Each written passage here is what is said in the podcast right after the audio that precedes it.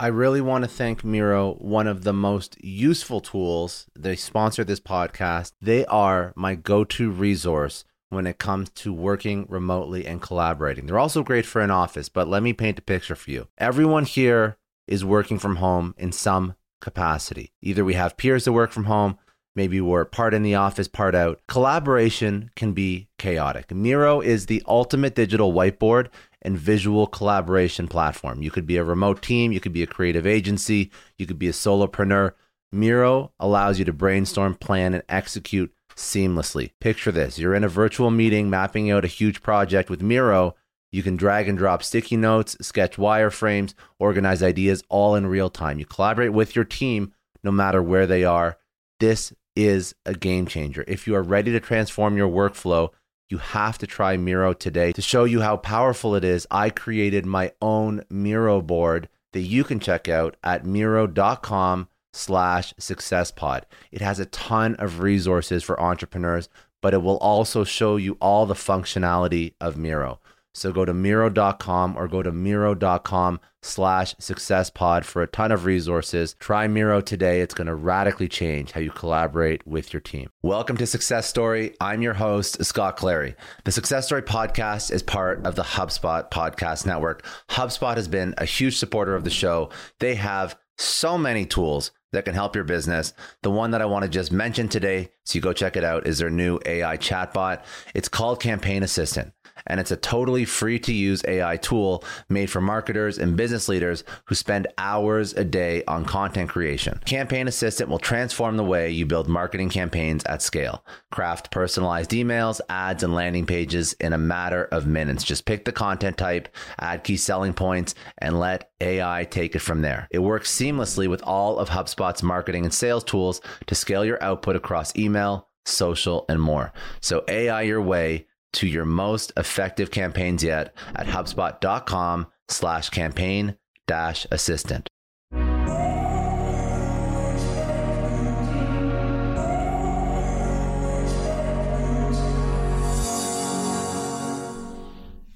Actually had delusions of med school, is the way I like to put it. But you know, frankly, I think I spent too too much time in the wrong places on the university campus to get myself there.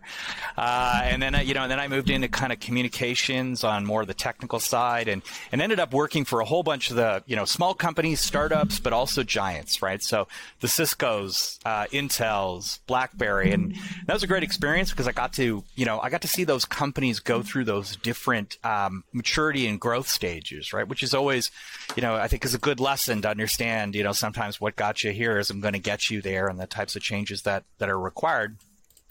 But throughout all of that, it was always about understanding the customer and building relationships. And, you know, one of the think, I think the most valuable lessons I got out of, you know, Cisco was that every year they conducted this very comprehensive customer survey, and all of our security badges had this tag on it that they gave us every year that had um, like a score out of five. You know, said this year's target is a 4.85 out of five, and that was based on uh, the customer feedback, and of course that all related, you know, to your compensation and to bonuses and everything they gave, which which I thought was a really compelling way of doing it, right? Because there was pure transparency. You understood what was at stake. And I think the, the bigger piece from a business perspective is that they had come up with a good secret sauce that got everybody on board, right? That got you out of that mindset of, well, that's not my job, right? Or, you know, well, if the customers, you know, got a problem, that's the sales reps, you know, that's what they get paid for, you know, that kind of thing.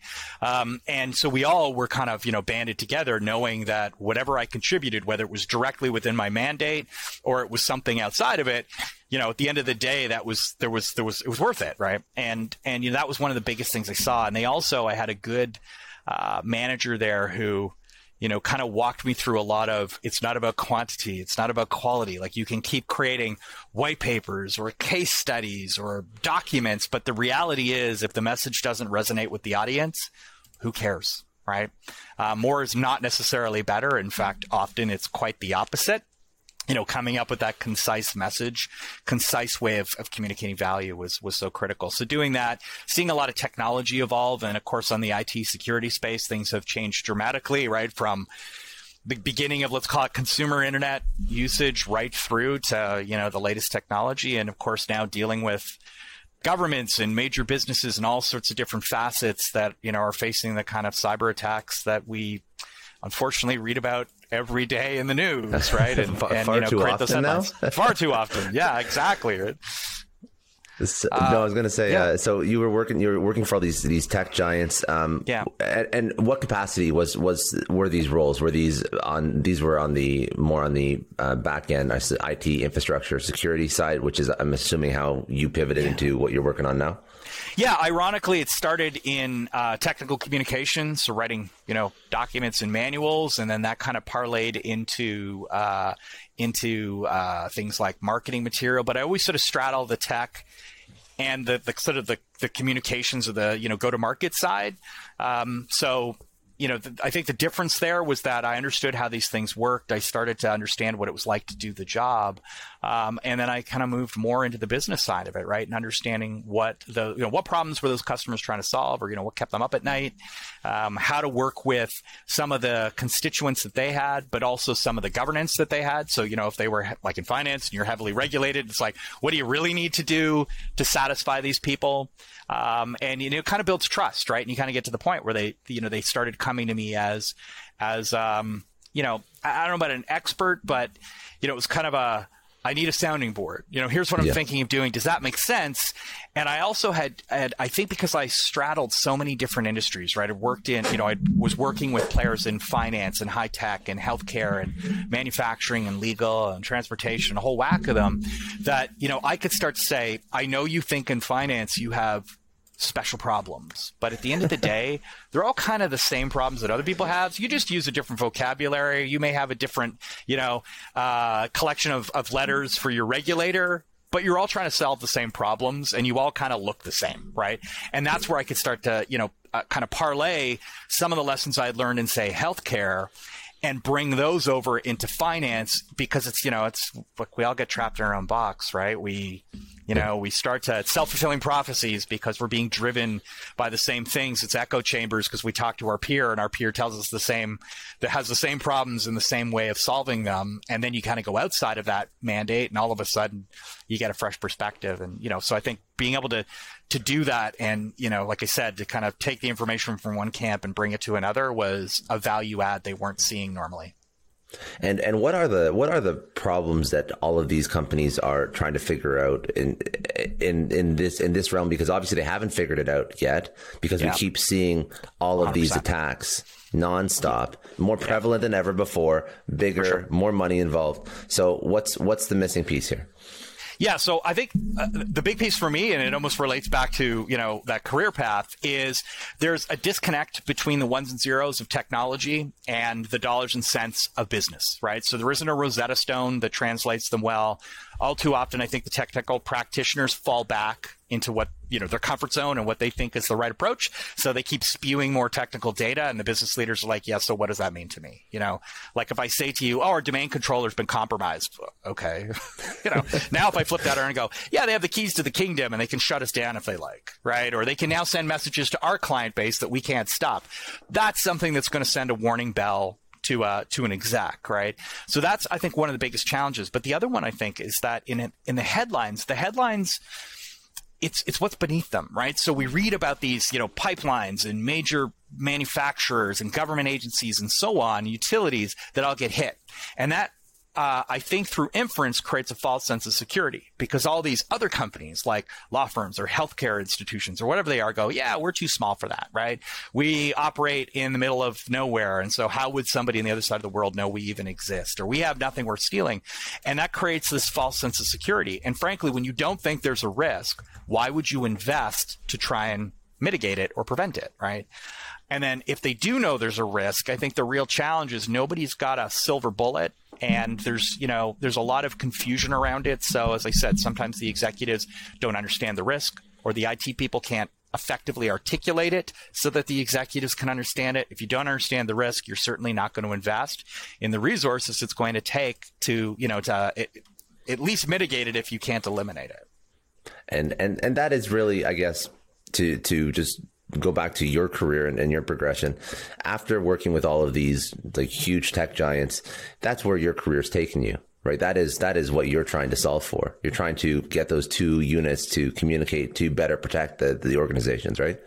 Yeah, agreed. And I and I think the other piece of this is some of those big companies I entered through startups, right? So you know we were acquired, yeah. so I I can think like a small company. You know, I'm willing to roll up my sleeves and do the work. And I understand they have limited resources, um, and I also see you know some of the advantages of big companies, but I see the, the the limits, right? Where where sometimes you know it's great to be able to say, look, we have good gates and controls when it comes to say developing new product, right? You know, we initially determine whether you know sort of conceptually there's value to a to a market and how we'd access that market. And then you know now we'll do you know more work to prove it before we get into execution and production. And that's really great except you know none of that stuff moves quickly and that takes 18 to 24 months. And and you know that can be a killer in a small company where you need to pivot. And it's the same thing in what I deal with today, which is you don't have 18 to 24 months, you know, to get your act together. So if you don't have um, the proper security controls in place, if you have a poor security posture, you know, there's there's little things you have to do immediately, right? This is not about boiling the ocean. This is about carving off pieces that you can manage,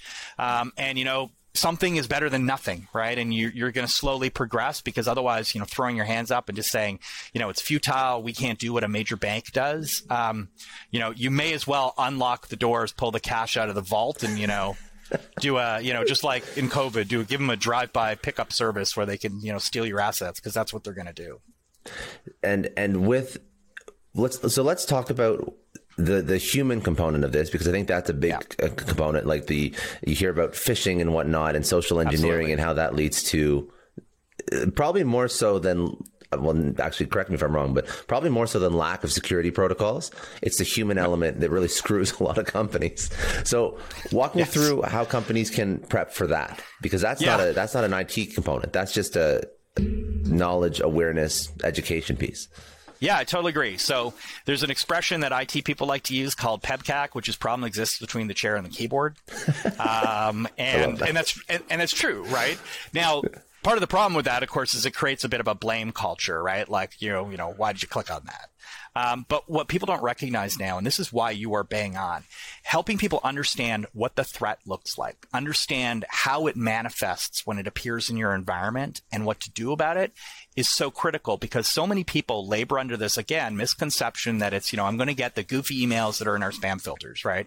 You know, it looks like my streaming service, you know, my credit card's been rejected and click on the link to log in to you know put in a new payment method, or I've got a package arriving from whoever, right? Aunt Judy sent me something through a through a courier, um, and those are true and they're real, but they're what I'd call the background radiation in the internet, right?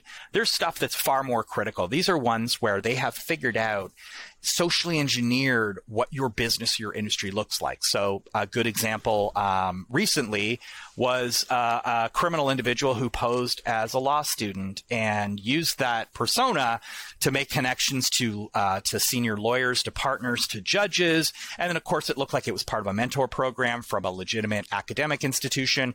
And then once they'd done this for a few weeks, had built trust with this person, then they said, you know, sent them a link and said, "Hey, can you click on this? You know, can you open this survey for me and complete it so that I get my credit so I can graduate?" And of course, those people are more than willing to help, right? This episode is brought to you by NetSuite. Now, as a business owner, I always remember when my company hits a growth spurt. It's great, but then you realize that things start to break. Things are taking three times as long. Manual processes start to bury your team in paperwork and admin, and you really don't have one reliable source of data or truth to understand how healthy your business is. If this sounds familiar, you have to know three numbers 37,000 that's how many businesses have upgraded to NetSuite, the number one cloud financial system. 25. NetSuite turns 25 this year. That's 25 years streamlining accounting, inventory, HR, and more for growing companies. And one, because your business truly is one of a kind, NetSuite gives you customized solutions so you can manage everything about your business in one place from inventory to invoicing, one powerfully efficient system. I love having all of my data in one spot NetSuite allows me to do that. It gives me the big picture so I can make smarter decisions. And they turn complex financials into understandable, actionable insights. Right now, you can get NetSuite's popular KPI checklist for free to help improve your business. It's designed to help you boost performance across key areas of your business Go to netsuite.com slash Scott Clary to download the checklist and see how one complete system can transform your growth. That's netsuite.com slash Scott Clary. Get more control in your business with NetSuite. I want to thank Belay for sponsoring today's episode. They provide solutions that all of us need. They help us get back more of our time because time is the most precious resource. A lot of you listening are business leaders, entrepreneurs. You know that if you spend your time incorrectly, it can make or break your business, your personal, professional relationships. It can completely sidetrack you and stop you from reaching your goals. So I'm going to ask you are you protecting your time? How much of your day is eaten up by tasks that could have been done by someone else? Wouldn't you rather spend your time on things that truly matter? The answer should be yes, because you have to to move the needle on whatever it is you're trying to build. That's where Belay comes in. They are the nation's largest pool of exceptional US based talent. Belay offers flexible staffing solutions to free you up. Need a virtual assistant to conquer those pesky administrative tasks, or maybe an accounting professional to really keep your finances in order? Belay can help with all that and way more. Their personalized matching process saves you the headache of hiring by finding the perfect match for your needs in as little as a week. Focus on what matters the most with the help from Belay. Text success, that's S U C C E S S, to 55123 to learn more and get started. I don't know about you, but the idea of being harassed, scammed, or even worse, all because somebody found my personal information online, that's terrifying. Our political opinions, our addresses, even stuff about our families, it's out there for anyone to grab. And did you know that data brokers are allowed to sell information on over 98% of Americans? It's scary stuff. That's why I've partnered with Delete Me. I personally use Delete Me. They're a big friend of the podcast because I put myself out there online. So safety is a huge concern. It's really scary how easy it is to find someone's details and information, but Delete Me creates a layer of protection that we all need. You tell Delete Me what you want gone, and they make it disappear from those sketchy data broker sites. And Delete Me doesn't stop. They constantly monitor the web to keep your information off those lists. It's like having a privacy watchdog that never sleeps. You need to take control of your data and keep your private life private by signing up for Delete Me. They're giving a special discount for all Success Story podcast listeners. Get 20% off your Delete Me plan when you go to joindeleteme.com slash success and use promo code success at checkout. The only way to get 20% off is to go to joindeleteme.com slash success and enter code success at checkout. J-O-I-N-D-E-L-E-T-E-M-E dot com slash success. Um, and of course, it, it was fake, and you know, it, it, actually led to a legitimate document that had been stolen. But then that that led to massive ransomware attacks those are the kind of things that people can that face, right? So helping unpack how they work and showing them that this is more than some criminal sends you an email, you click on it, and Skynet sends down a Terminator and locks your computer and demands money. That they are working you, that they've already, you know, they're reading the news. They are looking at shifts, things like the election, tax time, back to school, COVID, whatever it might be. And they're then creating campaigns that are tailored or worse, they've already stolen information from people around you, right? They have the credentials or the accounts of other of, of your peers and your employees or of partners or of clients. And then they come at you with that insider information. And suddenly it makes sense to you because you go, Oh yeah, we do do work with company X or yeah, we are buying that from them. So I'm expecting an invoice to arrive. Those kind of things, right, are legitimate, contextually relevant. So we're going to click on those. So that's where you need to step up with them and say, okay, this is what it really looks like here's what you need to do about it right? Here's the basics you know that you can put in place to protect yourself protect the organization and create and foster a culture where they're willing to report it and say look i got this email. I clicked on it. I thought it was legit I made a mistake and say, thank you for telling me because that's a tripwire, right? That's an alarm yeah. bell. And the more of those I get, now I can take action. Whereas if that person is, has been motivated to hide the fact, well, what happens is you get the bad feeling that day, you forget about it. Six months later, something massive happens in the organization and you get that sick feeling in the pit of your stomach because you realize like, oh, I remember clicking on that fake courier link. Um, and that was the start. Right. And so, you know, it's like bringing people together. That's the important piece. Why do you think? Uh, why do you think there has been so many more notable attacks lately, ransomware attacks and otherwise? Is it criminals getting braver or, or more more uh, you know they're they're just uh, understanding how to exploit companies better? What is it? Yeah, so Scott, that's a great point, and that's a great question, and really, this is this is why. Um, there's two factors going on. One is that a lot of these groups, on some level, are state sponsored. Right? We've heard this term nation, you know, nation states or or whatever, and that's mm-hmm. that would be like the military actors working for a government. Um, state sponsored are you know criminals, right? These are gangs who either the the, the government uh, in the country that they reside, you know, turns a blind eye maybe funds them through some indirect method, whatever it might be, right? And the reason they're doing this is because it's a bit of the, you know, the enemy of my enemy is my friend. Um, and they realize they're creating confusion, they're sowing mistrust, they're doing economic damage to who they see as an enemy of their state. So, like, why the heck not, right? But the bigger piece of this is that, and this is another, I think, misconception, is these companies operate like Fortune 500 industries, right? They resell um, ransomware. They resell their malware. If somebody's got a really good version of it, they lease it. It's a SaaS-based model. They have revenue sharing models. So, you know, if you're a little gang, you come along and go, okay, I can't write that stuff, but tell you what, I'll give you 50% of everything I steal, right? And they're like, deal. Um, and they've got experts who are, it's not just technology, but then they have experts who say, you know what? What? I've got a really good secret recipe that I use to infiltrate hospitals. So pay me and I'll do that initial work. I'll create the emails. I'll get in there. And once I've tricked these people, I'll hand it over to you because you know what? I'm not really an expert moving around in their environment and figuring out how to plant ransomware everywhere and turn off their backups. That's your thing. So they're all kind of collaborating in this sort of economic marketplace, right? It's, and it is basically, it's almost like think about our traditional SaaS models. You may have the main player, right? Whatever that is. And then you've got all the partners and plugins and extensions that bolt onto that um, that that increase the kind of the functionality of that core service, and that's exactly what criminals are doing. And you know, ultimately, at the end of it, there's economic payoff, right? They're making hundreds of millions of dollars to the point where you know, you have the FBI in the U.S. coming out and saying, "Yeah, uh, you know, we don't think we should ban make, making payments because that may be the only, you know, option for some companies who have fallen victim."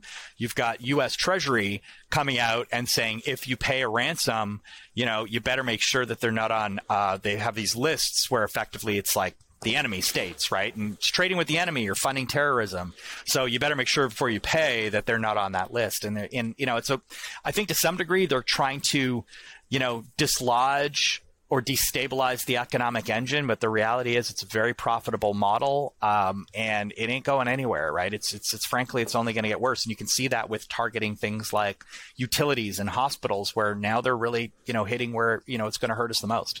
A quick break from this podcast to recommend another podcast that you have to check out. It's called The Product Boss. It's hosted by Jacqueline and Minna. It's part of the HubSpot podcast network. If you have a physical product, this podcast is hyper tailored to you. It's going to help you take your business to the next level. In a recent episode, for example, they spoke about the power of TikTok for product businesses and how to use it to drive sales. And as somebody who is a little new to TikTok, I really learned some great tips for creating content that actually converts viewers into customers. They have a workshop style format that makes it really easy to follow along to take your business to the next level. So if you sell physical products, subscribe to the Product Boss wherever you get your podcast to unlock social media, marketing, and business strategies that create your dream business and then your dream life. And that's what so so Biden uh, put out that list right of all these uh, right. very right now they haven't they hit you know the ones that I'm thinking of is JBS Meats, Colonial Pipeline, yeah. like these yeah. are the big ones. Pipeline is definitely core infrastructure. JBS Meats is big, but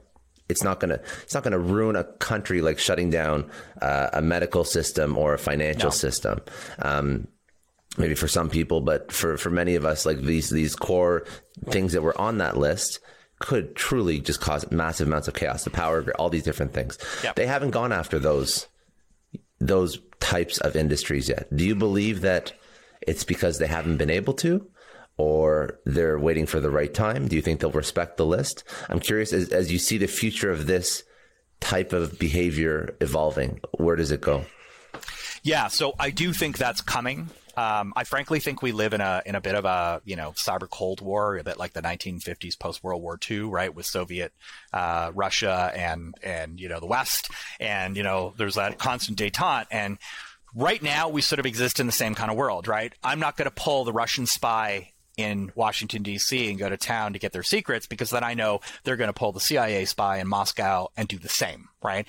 And we're sort of in that same, I think, that same kind of detente now where we're keeping it just south of military action, right? Um, and it's great guerrilla warfare because, you know, these smaller nation states know, you know, they can't fight with the tanks and the bombers and all that kind of stuff. Um, but they can certainly fight in hills and mountains and caves and jungles, and they're really good. And I think that's what's going on now. Will it boil over? Yeah, I think it will, right? It's almost like, you know, think of the doomsday clock we had in, you know, sort of nuclear war. We're, I would say we're definitely in the 11th hour heading to midnight in a cyber one as well, because, you know, I think there'll be that tipping point, right? It'll be a trade war or something that happens in another part of the world where they can affect, you know, influence or extort, you know, what they want um, by doing this. And, and a lot of these attacks, I think, are, you know, uh, proof of concept, right? It's the, yeah, we could shut down a gas line, and and we saw what the secondary effects of that, right? You know, um, shortages at pumps, gas prices spiking, panic, you know, all that kind of stuff. Well, what happens, as you say, what happens when we shut off water or we kill the electricity? Um, or, you know, the big one I keep waiting for because is, is, you know, things like attacks on airports. And I don't mean traditional terrorist attacks shooting down or blowing up planes. I mean, shut down the baggage handling system for a day at Chicago or in Atlanta, right? Or yeah. in Denver and one of these major hubs and watch what happens, right? Think of the billions that's going to create in economic chaos. Um, and so on. And I think those are, are the things that are coming. So, you know, at some point, uh, you know, is the, you know, what are we going to do in the West here, right? You know, the US, Canada, the UK, and other allies. Are we fighting back? I don't know. I probably presume so on some level, but um, yeah, at some point I, I do think it will boil over, and I do think you're going to see you know this sort of like you know testing your muscle strength, right, and and figuring out what works and what doesn't work. And I think the more scary part is that's the kinetic side of it, but what's the potential energy side of it. Like how many of these organizations have they already infiltrated? And it's, you know, a bit of the nuclear submarine laying off the coast, just waiting for the order to, you know, turn the keys and launch the missiles. Um, and I think that that's probably the case because a lot of these companies are simply not prepared. They've focused on physical security, like a pipeline. You know, they don't want, yeah. like I said, terrorists getting in and blowing it up. Um, and they've, they've not really put enough you know cyber defenses in, in, in, in place to adequately protect themselves. Are there protections? Because we, we mentioned the, the people problem, quote unquote. What are the yeah. other protections that somebody could put in place to protect against something like this? So there's there's lots of different security tools and technologies, but there's some basic things that I always say to companies brush your teeth and floss, right? Do the hygiene part of this. So things like proper password security, use two factor or multi factor authentication. And those things are even offered, right? In your consumer side, like Apple iTunes, Google Play, Amazon, all these services will offer, you know, they might call it OTP, but that, you know, it's where you log in and it'll send you a, a, a code to your phone and you have to enter that as well. Those secondary controls slow these bad guys down using encryption, so having a VPN. I think now with COVID, we all know what a VPN is if we didn't before. Um, just some of the basic hygiene effectively narrows the entry points. And what it does mean now is it's it's a bit like you know channeling them through that canyon. I know where they have to come out. And I know when they pop out, yes, there's lots more things they're going to do. Um, but those are where I can now put my spotlights or put my sentries and I can wait for them to emerge from that point. Um, and it makes it easier to detect them. So, you know, for many companies, doing the basics, uh, is is critical, right? And and you know, and that's going to eliminate the the new. It's going to eliminate the uh, what I call it the um, background radiation of the internet. It's also going to eliminate the kind of the moderate threats and then when we get into the high level threats that's that's a different story right? That is where you're you're going to absolutely have a Noah's ark two of everything kind of security program to be able to protect yourself. And and one point um, uh, as I was going through the book one one I guess topic or uh, is a gray zone or a gray actor. I don't know what that yes. means. So what yes. is what is that yeah, so the gray actors is kind of back to a little bit of what I talked about destabilization, right? So gray actors are countries that we haven't declared war with: China, uh, Russia, okay, okay. okay. you know, possibly the Ukraine, uh, Iran, you know, Iran, Iraq, Syria, all these kind of countries where we're not at war. So there's not a kind of let's call it a global entitlement to fly, you know, rockets over airplanes and bomb them. They're not doing the same to us, but effectively they do seek the same kind of outcome, right? They want to destabilize our economy. They are sowing mistrust. Like everything that's going on right now just plays into their hands, right? Like, look at COVID. Do I wear a mask? Do I not? Should I get vaccinated? Should I not? And I'm not trying to advocate for one side or the other, but what I am saying is probably 20 years ago, we'd have just done what we were told. And now we yeah. won't, right? So you've got that going on. You've got a distrust of government agencies, of science, and all that kind of stuff plays into their hands because they're aligned and we're no longer, right? We don't even want to trust the messenger or the messenger. Um, and then you got the economic side of it, which is can I take down that big major bank? No, but you know what I can do? I can cause a lot of problems. Like like your example earlier, I can hit a meat you know a meat processing um, business, and what do I know that's going to do? That's going to spike the price of chicken, and that's going to be one more point of evidence to show that law enforcement is incapable of protecting its constituents, or the government you know can't stop a foreign entity from you know extorting control over our economy, and you know it's just that sort of cycle. And like I said, it's everything south of of of you know physical war, right? Of sending tanks yeah. and airplanes and ships. Uh, but we're pretty darn close. So what what happens? And I guess you know this is uh, hindsight of twenty twenty. I probably should have asked this question at the beginning of the podcast, but I still think it's a good one to break down. So what happens when a company is a victim of a ransomware attack? What are the steps that actually take place that they would be experiencing, or their employees would be experiencing? Excuse me, or even what happens when law enforcement gets involved? Do they want to get law enforcement involved? Will that have an impact on the outcome of them being able to pay off the ransomware attack, or maybe give them give law enforcement potentially access to more information that they actually originally didn't want to even open up? So a lot of variables there. There are a lot of variables. So if a company is in a position where they feel that they have to pay a ransom, right? So they've been, you know, absolutely shut down. And what we see is really good multi-pronged tactics to extort that, right? So things like they may not shut down everything, but then they say today's show is brought to you by 1Password now listen we all have that one friend who's constantly forgetting passwords and needing help to get into their accounts. I have a solution. It's called 1Password 1Password is the award-winning password manager trusted by millions of users and companies like ibm and slack to keep logins credit cards and other private info safe in an encrypted vault that only you can access. No more sticky notes with passwords or using the same password everywhere I've been using 1Password for a year now and I can't recommend it enough. It saves me time from having to reset passwords and gives me peace of mind knowing my info is secure. With convenient features like automatic password generation and login autofill, 1Password takes the hassle out of passwords. You can use it on all your devices iOS, Android, Mac, PC.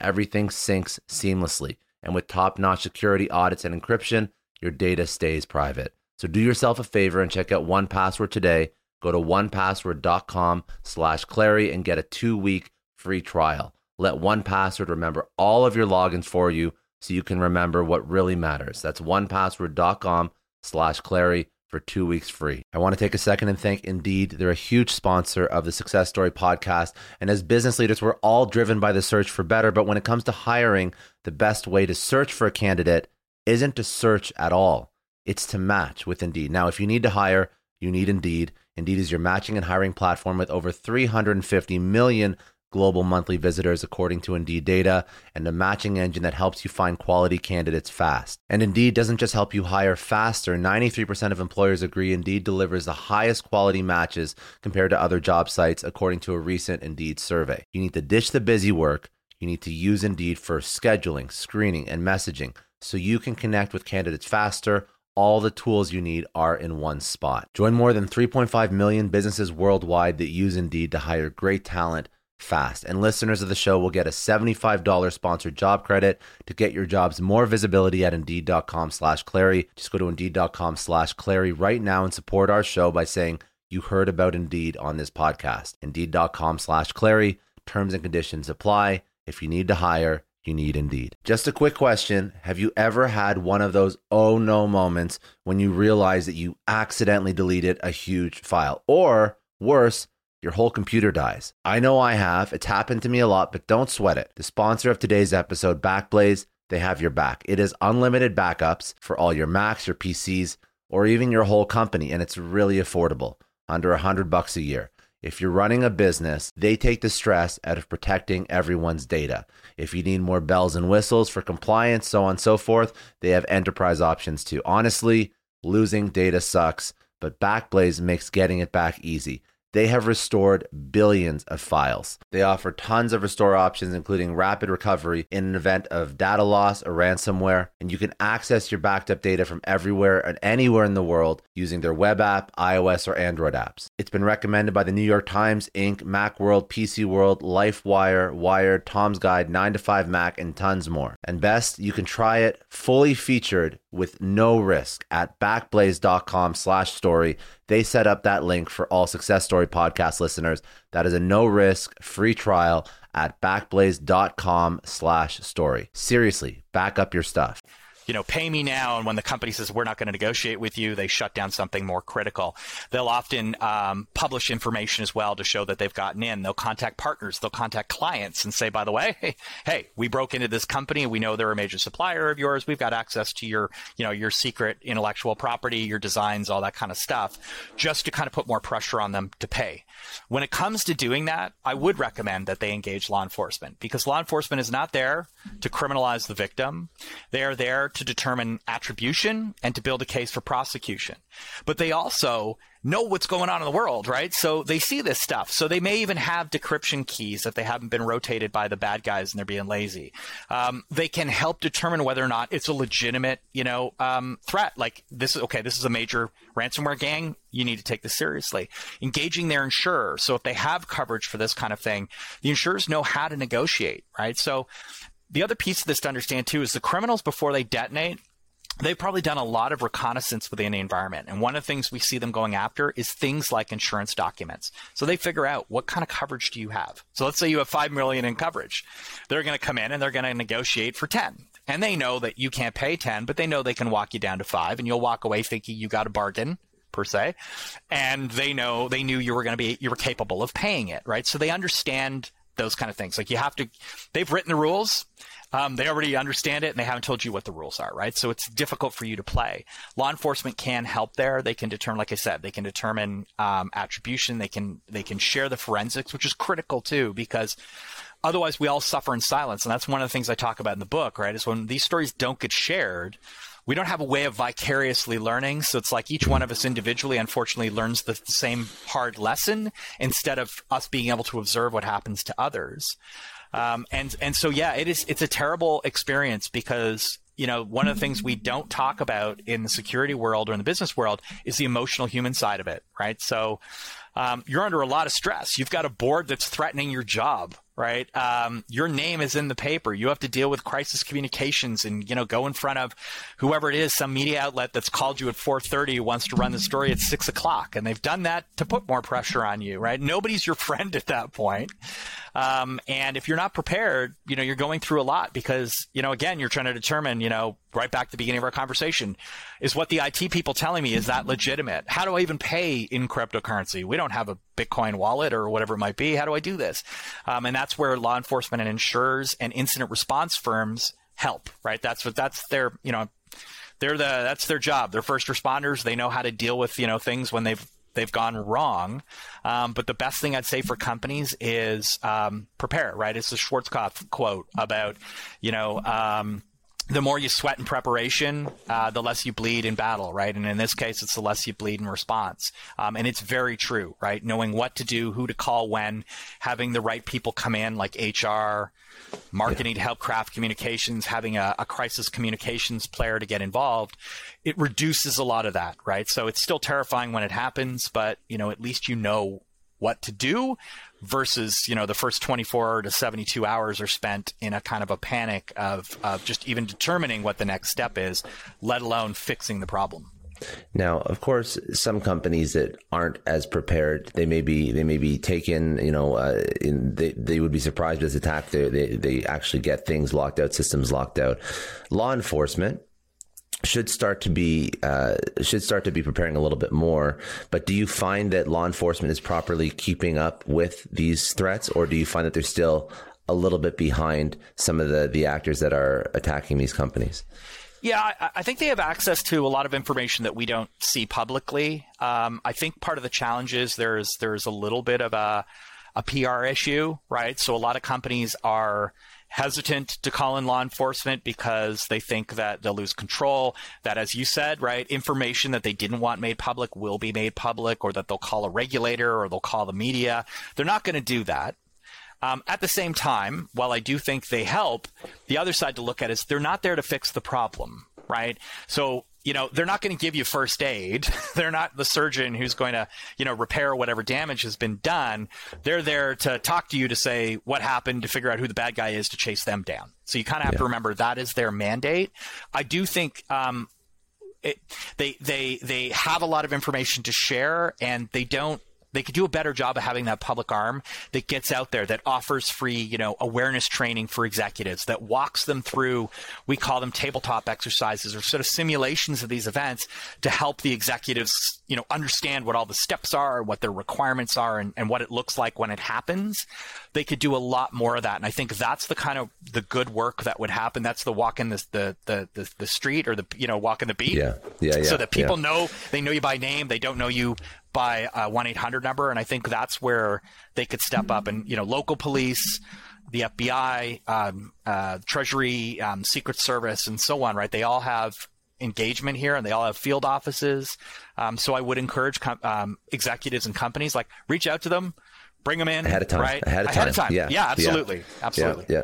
Because, yeah. because this is only going to get, you know, COVID, everybody's working from home. Um, I know I've I've been guilty of it when you have a work laptop and you just start working on your personal laptop and, sure. and vice versa and back and forth. So it's only going to get worse. It's only going to get worse because people are going to be less careful. Yeah, some companies have VPNs. Not everybody logs into everything with a VPN. Not, you know, if yeah, maybe some of the systems you need true. to, but not everything. You'll just you want to jump on your computer. You know, I have my Mac, but I have my HP for my work, and I'll have my Mac in bed, and I want to check my emails, and I'm just going to jump on my you know my I'm going to log in through a web portal and I'm not going to worry about going through a VPN. Like it's not good, but it's yeah. it's human. It's human, oh. and that's what's going to. Yeah, it is, and you're right, and that's that's something that we need to get to, right? Is we live in a kind of um, you know, we used to talk about BYOD, right? Bring your own device. Yeah. Um, that's pretty, you know, common nowadays. In fact, I think now we may be retracting that, but we've moved into BYOH, which is bring your office home or bring your own home. And you're right. Yeah. And one of the biggest issues we saw with COVID, and I think it still uh, occurs today, is that you're connecting through a very or a less secure device to get into your environment, your home router, right? So whatever box that you received from your ISP that provides your internet service those devices are consumer grade. They're not commercial grade or enterprise grade. They're not designed to do this. Most people don't even know what to do with them because, you know, they plug them in, whoever it was, the tech set them up, and they have no security on them by default. And they have, you know, um, uh, factory kind of, you know, administrative uh, rights. So, for example, to log into it, most of them are admin admin and you know, and you can publicly look that up. Go ahead and Google it. Look up Verizon or Rogers or AT and T. They all pop up on you know right at the top where you know Google's done a great job of stripping that right out of the manual. Um, and so it's easy for bad guys to do this, and then they can you know keys to the kingdom here, right? So from a consumer perspective, um, encrypt your Wi-Fi don't name your Wi-Fi network after your home address or your family name or your pet because that stuff is super easy to work out. Um, you know, change the default password on the device. Even if you just do that, you are limiting you know the access that they might get. Um, but this is a bigger ongoing thing for companies, right? And I think this is a frankly an opportunity in the security world where we're going to start figuring out, you know, how do you do that dual model, which is you know on your devices having uh, multiple profiles. I mean, you already see that with browsers where, you know, Google, for instance, you can have multiple um, profiles, like a personal and a work one. So when you're logging in, it's, you know, tracking bookmarking or history separately. Things like that, I think, are going to become more common and, you know, additional security layers on home, like a, you know, light firewall kind of thing, like we see in the office, because the end of the day, um, if you're not encrypting things like you said, if I haven't connected through a VPN or some other equivalent technology, bad guys can drop a script on there. They're collecting whatever information off of you. You are far easier to socially engineer and and you know a hook with a with a phishing lure, um, and then you still have you know access to the company, in particular where people have used whatever their password is. Um, you know, it's the same for their email uh, as it is, you know, their personal email as it is for you know shopping on Amazon or some online retailer, and and their corporate you know access, and that's um, that's a huge problem. What um, what is the? I want to ask some some rapid fire career questions from you for Go the for audience. Um, one before I pivot, what is the number one lesson you want people to take out of your book? No safe harbor. Yeah. Yeah, everyone's a target and there are things you can do to you know prevent yourself from falling victim right? I'm not trying to say you, it, you can't it won't happen but what i want to what i want to do is break that notion of futility right? That you know if, if some big you know ransomware gang shows up we're done for. You're not. And there are signs and symptoms that something is going on right? Uh, it's just like your health. If you've got a you know you're always tired you constantly have headaches whatever it might be there might be a bigger issue at heart right? Check into it um, because otherwise if you don't you, we're going to just keep falling prey if people do want to connect with you, uh, your social, your website, where do they get the book as well? Yeah, so you can get it from um, M as in Mike B as in Bob Sangster uh, dot com. So it's available there, and it's available from all the major online retailers like Amazon, Barnes, uh, Indigo, and so on. What's your What's your best social if people want to follow? Uh, MB Sangster on Twitter okay. or okay. Um, cyber underscore MB Sangster on Instagram if you want pictures. Okay. Perfect. Okay. Um, you've had an incredible career. Uh, I want to pull out some career insights. Biggest challenge you've had in your career? What was that? How did you overcome yeah. it? You know what? Being pigeonholed right? So, you know, I talked about where I started and trying to move, and you know, un- unfortunately, I think it's a little bit of the, you know, you either have to, you know, fix it, accept it, or leave it. And so, you know, I think quickly determining out of those three which one is the viable option or options, um, and then making that decision. And and and it made changes for me, right? Where, you know, okay, you see me in one light, I want to change, you know, want to change that light, and you know, and that meant making some tough decisions. But you know what? That's the way to grow. Good. Um, one person who was really impactful on you could be a mentor. I know there's probably been a few, but who was that one person that comes to mind, and what did they teach you? Yeah, you know what? It was early on, and it was a manager at Cisco who, uh, you know, I was working on all these documents and all proud of everything I'd done, and he literally showed me a cabinet full of all these these documents and collecting dust, and he's like, "That's, so that's what happens, right?" And he goes, "This is what happens in reality." So he's like, "Get out in the field and see it from the customer side, and then you'll understand what they really need." Um, outside of outside of your own book, what would be another book or podcast you recommend uh, people go check out?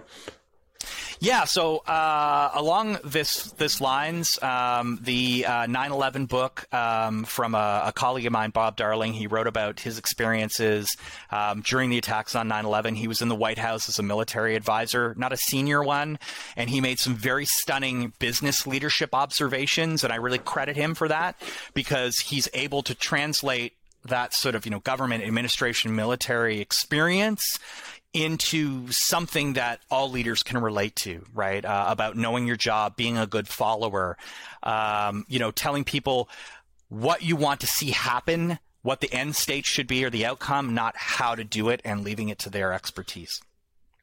Amazing. Um, if you could tell your 20 year old self one thing, what would it be? Oh, uh, you know what? Um, there's enough people out there who are going to tell you what you can't do, so believe in yourself. I love that. Easy, simple. Okay. And then what does success mean to you? You know, success to me is actually um, seeing change in others, right? Seeing my own words or thoughts or beliefs kind of parroted back and not just being parroted back, but when they've internalized it and they see it themselves, right? They believe it. They believe it's their own and they take on ownership. Um, that to me is, is real success. You know, you've made a change.